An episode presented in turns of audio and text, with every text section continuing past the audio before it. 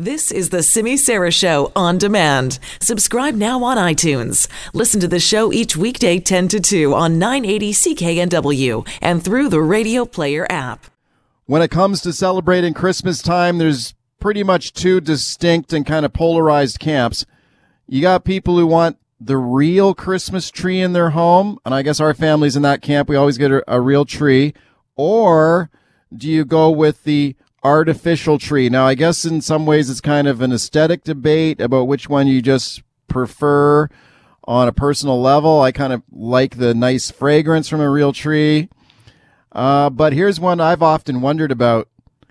Which one is better for the environment? Now, we're in a climate change crisis here now. Most people know that trees are a good thing. They suck up all that carbon dioxide. So is there an environmental cost if you chop down a tree for a Christmas tree? And does that mean that maybe a fake one would be better? But wait, oh, hang on a minute. Those fake ones are made from plastic. Isn't that a fossil fuel derived product? And of course, they're usually made outside of the country in places like China. So they got to be shipped over here. And that's got an, a cost to the environment as well. Let's break it down now with my guest. Professor Warren Mabee. He's uh, done a deep dive on this one. He is with, he's the director of the Institute for Energy and Environmental Policy at Queen's University. Hi, thanks for coming on. Thanks for having me. Okay, this is really interesting stuff. Uh, let's start with the real, the real Christmas tree. So, if you're going to calculate the uh, the environmental footprint or of of a real tree, where would you start? What you want to look at is you want to consider all of the fuel, the energy that has to go into cutting it down, pulling it uh, to the road, getting it to the shops uh, or to the Christmas tree lots, and then finally uh, getting it into your house. And you know we've taken a look at that. A lot of Christmas trees are actually sourced pretty close to where people live. Um, you know, there are places in Canada where they've got to travel a long distance. For the most part, it's relatively short. And so the footprint is relatively low. It works out to be about three and a half uh, kilograms of CO2 equivalent, carbon dioxide equivalent uh, per tree. Okay, and and the, uh, an art a really excellent article that you wrote uh, compares that to it's about the same as driving a car 14 kilometers. That's right. right. And and that reflects kind of the distances involved in average hauling distances, those sorts of things. Um, of course, you're you're hauling lots of trees at once, so you can go a little bit further than 14 kilometers. But uh, we're not shipping trees halfway around the world for the most part. Uh, right. Trees are getting used in the provinces where they're cut, uh, and and close to the cities where uh, people live. Okay, what happens when your Christmas is over? It's time to get rid of the mm-hmm. real Christmas tree. I guess maybe sometimes it ends up in a landfill. I know our family usually takes it to a, a local community place where they feed the tree into a wood chipper. Um, yep. Does that does that produce, and then that all decomposes? Does that produce greenhouse gases? So, if it's chipped up or mulched or composted, the greenhouse gases that are going to be emitted are pretty much exactly the same as what would happen if a tree fell in the forest. You know, they decompose naturally, they release CO2, which was taken up by the tree while it grew, and that CO2 can then be taken up again by the next tree that grows. So it's part of a natural cycle. If you landfill a real tree, uh, you do run into some problems because when you landfill, you cut off the oxygen supply. Uh, you get these little bacteria and things working away, and you end up with methane production. And methane is a pretty powerful uh, greenhouse gas. Uh, and so landfilling your tree is a no no.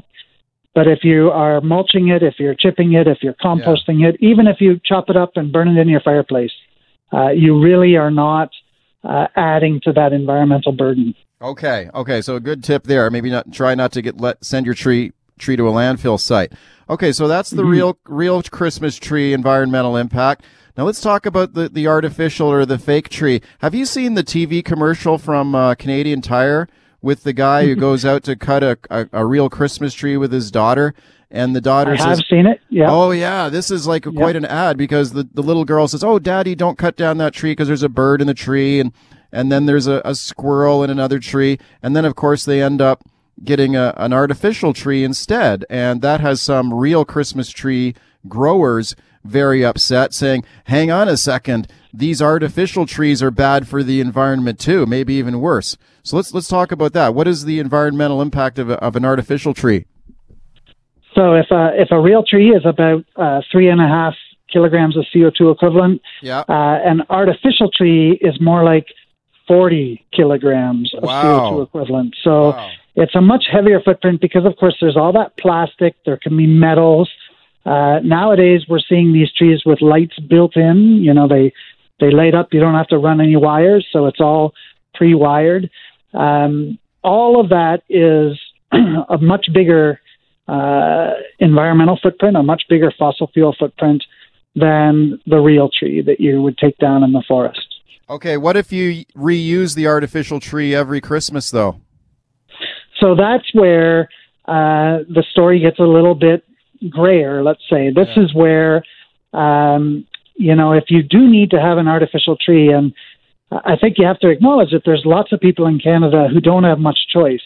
Uh, you might live in a condo or in an apartment building where uh, you're not allowed to have a real tree for fire right. reasons. Yep. You might have a family member who suffers from allergies or asthma, yep. uh, and they can't have a real tree, but they still want a tree.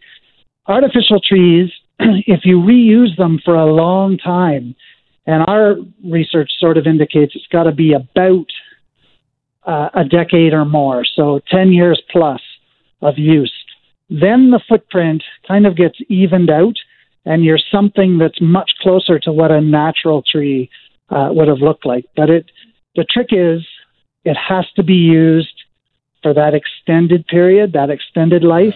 Because if you use it for a couple of years and then you decide to toss it, all of that plastic, all that metal just ends up in the landfill. And if it goes to the landfill, it's not doing anybody any good. Right. And when when you calculate the environmental impact of an artificial tree, like you mentioned, they're made out of plastic, which I, I you know, derive from fossil fuels or I guess and but the, they're also made overseas, right? So I mean, if they're made in China or Taiwan or someone, when you're shipping them from those distant places, that does that increase the carbon footprint? It must, right?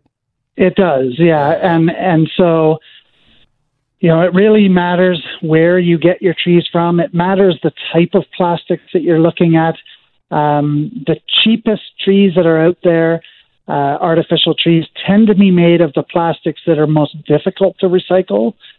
So, you know, the more expensive trees, maybe it's a little bit more likely that you could recycle the, the plastics that go in. The truth is, in Canada, we have a problem with plastic recycling anyway. We don't do enough of it. Um, we used to send a lot of it to China, uh, but they're not taking it anymore. So, uh, the only real way to make an artificial tree uh, more environmentally friendly is to use it for a long time to, to kind of amortize that cost out. Right. That's the only way you can offset those those footprints. Okay, we just got we have one minute left here, Warren. so at the end of the day, does that mean that a, a real tree is better for the environment than a fake tree? Um, I think in most cases it's going to be the better choice for Canadians uh, except in those situations that we kind of laid out where yeah. uh, you don't have an option and where you are able to reuse it for a long time. I think that, right. you know, those Canadians that need an artificial tree, uh, you don't have to feel guilty about it as long as you sort of plan to use it for that extended yeah. period. Use it every year. Interesting yeah. research. Thanks a lot for coming on. Thank you for having me. You bet. I appreciate it. Professor Warren Mabee uh, talking about his research on Christmas trees there. He's the director of the Institute for Energy and Environmental Policy. For most of us, crime is something we see on the news. We never think it could happen to us until it does. Loved ones are gone, and for the survivors, the scars will never heal. I'm Nancy Hixt, a senior crime reporter for Global News. And on this season of Crime Beat, I'll take you inside some of the most serious crime stories I've covered. Season 6 of Crime Beat is available now on Spotify, Apple Podcasts, Amazon Music, and all podcast platforms.